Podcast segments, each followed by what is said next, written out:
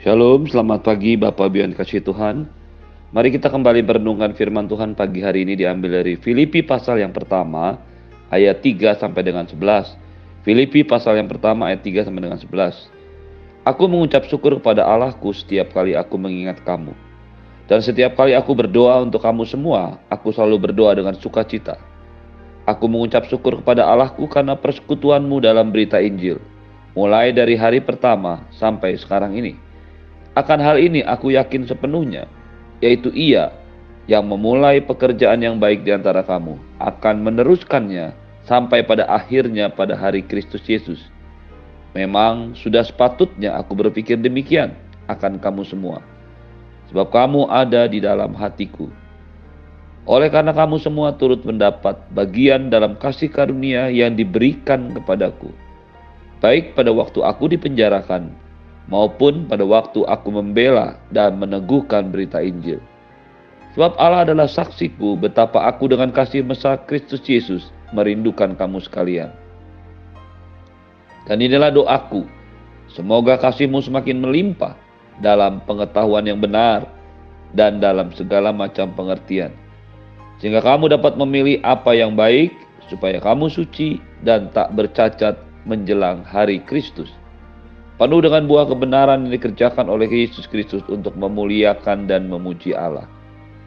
Bapak Ibu yang dikasih Tuhan, kemarin kita sudah belajar di dalam pengantar daripada kitab Filipi.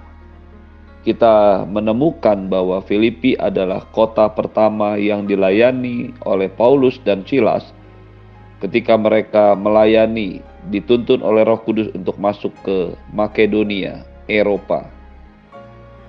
Kita sudah belajar bagaimana Tuhan yang menyiapkan segala sesuatu bagi pelayanan di Filipi. Walaupun kota ini tidak terlalu banyak orang Yahudi, tetapi akhirnya gereja bisa berdiri di sana. Tetapi gereja yang baru berdiri tidak lepas dari tekanan dan masalah, bahkan aniaya. Paulus bahkan harus dipenjara bersama-sama dengan Silas Walaupun dengan penjara itu akhirnya Paulus dan Silas bisa dibebaskan dan kepala penjaranya bisa diselamatkan berserta dengan keluarganya. Ayat yang keenam menunjukkan dengan jelas apa yang dimaksudkan oleh Paulus oleh firman Tuhan tentang keadaan itu. Akan hal ini aku yakin sepenuhnya, yaitu ia yang memulai pekerjaan yang baik di antara kamu akan meneruskannya sampai pada akhirnya pada hari Kristus Yesus. Akan hal ini aku yakin sepenuhnya. Bapak Ibu yang dikasih Tuhan, ada satu keyakinan yang penuh. Ada satu keyakinan yang tidak bisa digoyahkan yang ada dalam diri Paulus.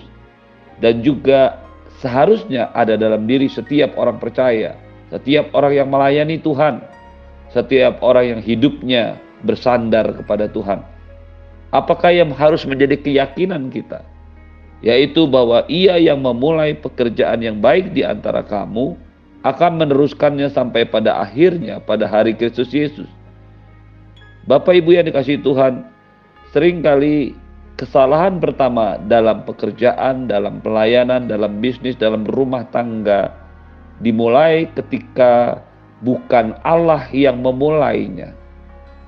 Banyak pernikahan menjadi hancur, banyak pernikahan putus di tengah jalan banyak usaha bisnis, pekerjaan profesi, dan juga pelayanan putus di tengah jalan karena tidak diawali oleh Allah.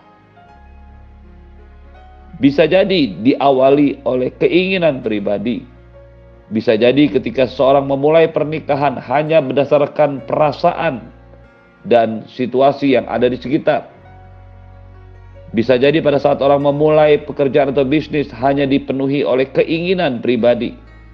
Bisa jadi bahkan sebuah pelayanan, sebuah gereja dirintis, dimulai hanya oleh ambisi para pelayannya, para hamba Tuhan.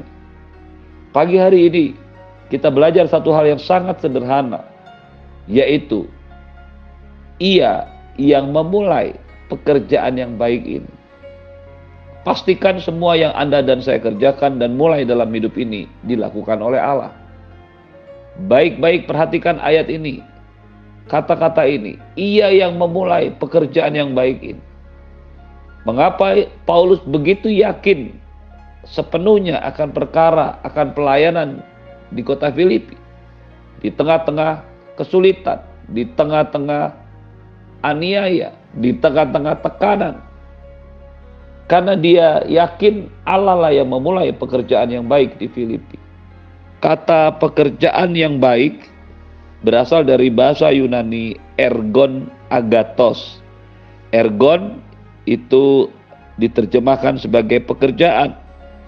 Tetapi sebenarnya dalam konteks yang lebih luas bisa dikatakan sebagai bisnis, proyek, usaha, atau tindakan yang berinisiatif.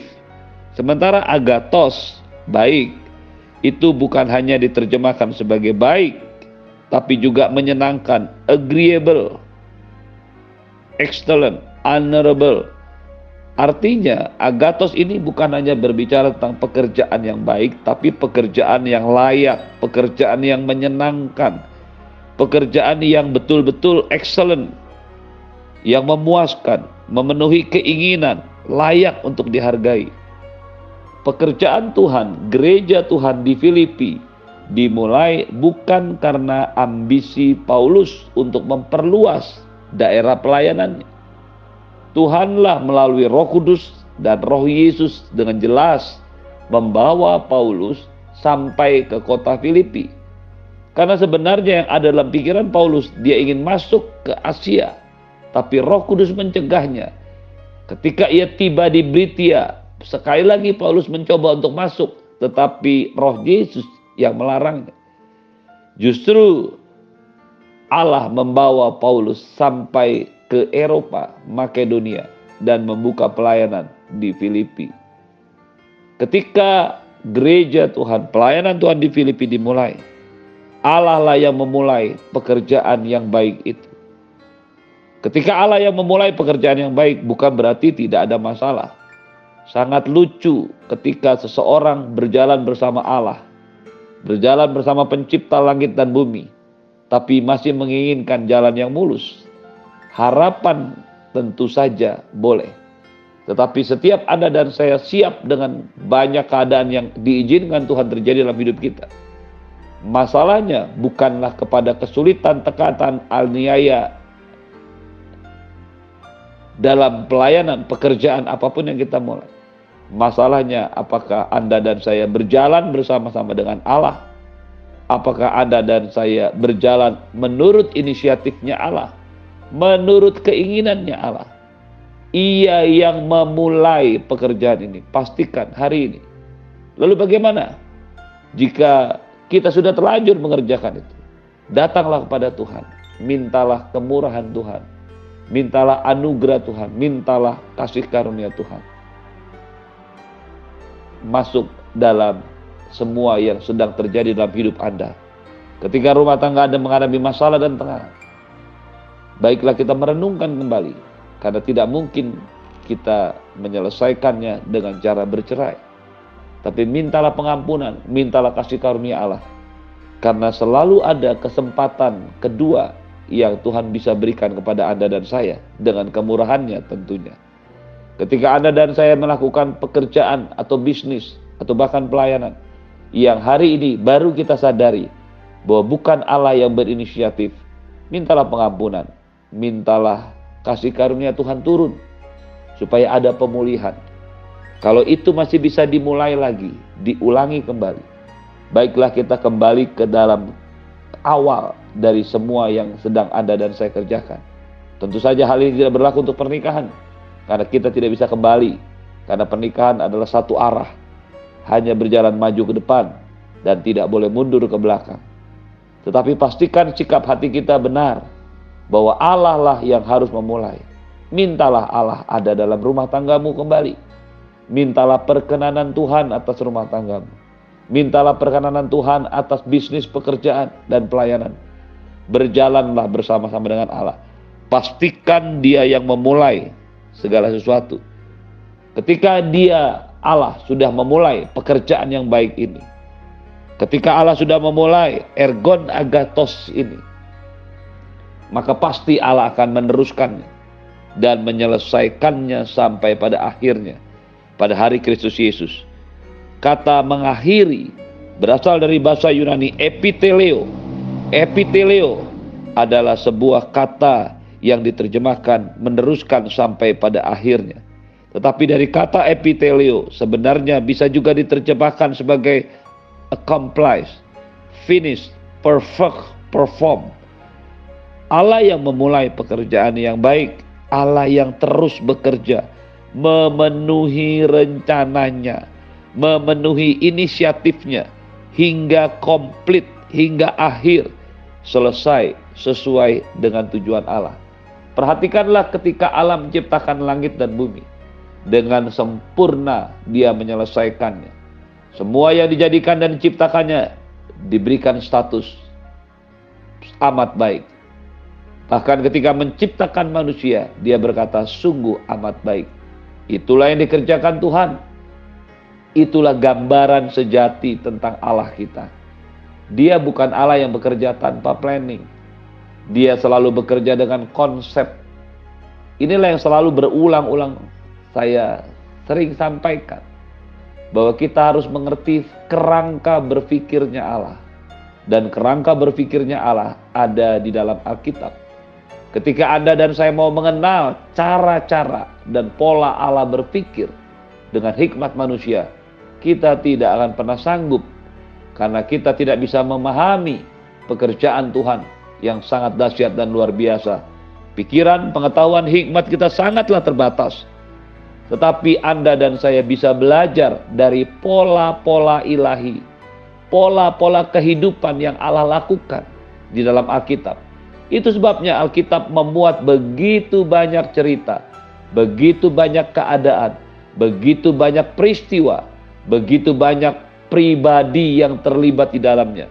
Supaya Anda dan saya belajar memahami. Ketika Anda dan saya bersikap, Anda dan saya akan memahami seperti siapa sikap kita. Dan kita akan bisa melihat apa yang akan terjadi ketika Anda dan saya dengan sikap kita ini akan menjadi apa. Temui tokoh-tokoh Alkitab, lihatlah tokoh-tokoh Alkitab, lihatlah kondisi-kondisi yang ada dalam Alkitab, dan Anda akan tahu bagaimana caranya Tuhan bertindak dan bekerja. Allah kita adalah Allah yang penuh dengan perencanaan. Allah kita adalah Allah yang sangat detail mengatur segala sesuatu. Perhatikanlah alam semesta, bagaimana dia bisa memasang semua benda-benda di angkasa, Bagaimana dia bisa mengatur semua waktu, tanaman, tumbuhan, binatang, dan semuanya. Pengaturan Tuhan sungguh amat baik atas hidup manusia. Hal yang sama itulah yang juga dikerjakan Tuhan dalam hidup kita. Percayalah, ketika engkau dan saya berjalan mengikut Tuhan, ketika Tuhan yang memulai semua yang kita sedang kerjakan hari ini, Dia akan terus bekerja sampai sempurna, komplit di akhirnya. Selama Anda dan saya berjalan bersama-sama dengan Allah, Dia akan terus bekerja dalam hidup kita. Selama Anda dan keluarga Anda berjalan dalam anugerah Tuhan, Dia akan terus bekerja dalam hidup keluarga kita, atas pasangan kita, atas anak-anak kita, atas orang tua kita. Ketika Anda dan saya berjalan bersama-sama di dalam rencananya, pelayanan, bisnis, pekerjaan, profesi yang sedang kita lakukan, dia terus akan menyelesaikan sampai akhirnya. Penyertaan, kehadiran Tuhan tidak berarti tidak ada masalah. Tidak berarti tidak ada tekanan. Tidak berarti tidak ada kesulitan. Tetapi itulah yang akan dikerjakan Tuhan. Rencananya pasti jadi. Ayub berkata, aku tahu engkau sanggup melakukan segala sesuatu.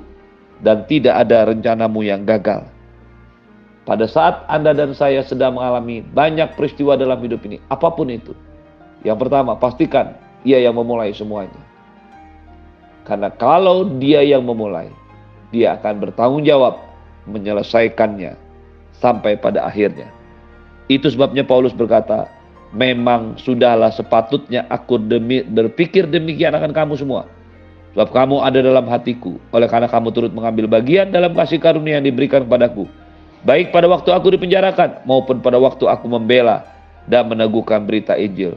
Sudah sepatutnya Anda dan saya juga berpikir demikian. Allah yang memulai pekerjaan yang baik, Allah yang memulai pelayanan ini, Allah yang memulai rumah tanggamu, Allah yang memulai profesi bisnis dan pekerjaanmu, dia akan terus bekerja hingga pada akhirnya dia akan menyelesaikannya. Pada hari kedatangan Tuhan Yesus, pastikan Anda dan saya berjalan bersama-sama dengan Allah sampai di garis akhir kedatangan Tuhan Yesus.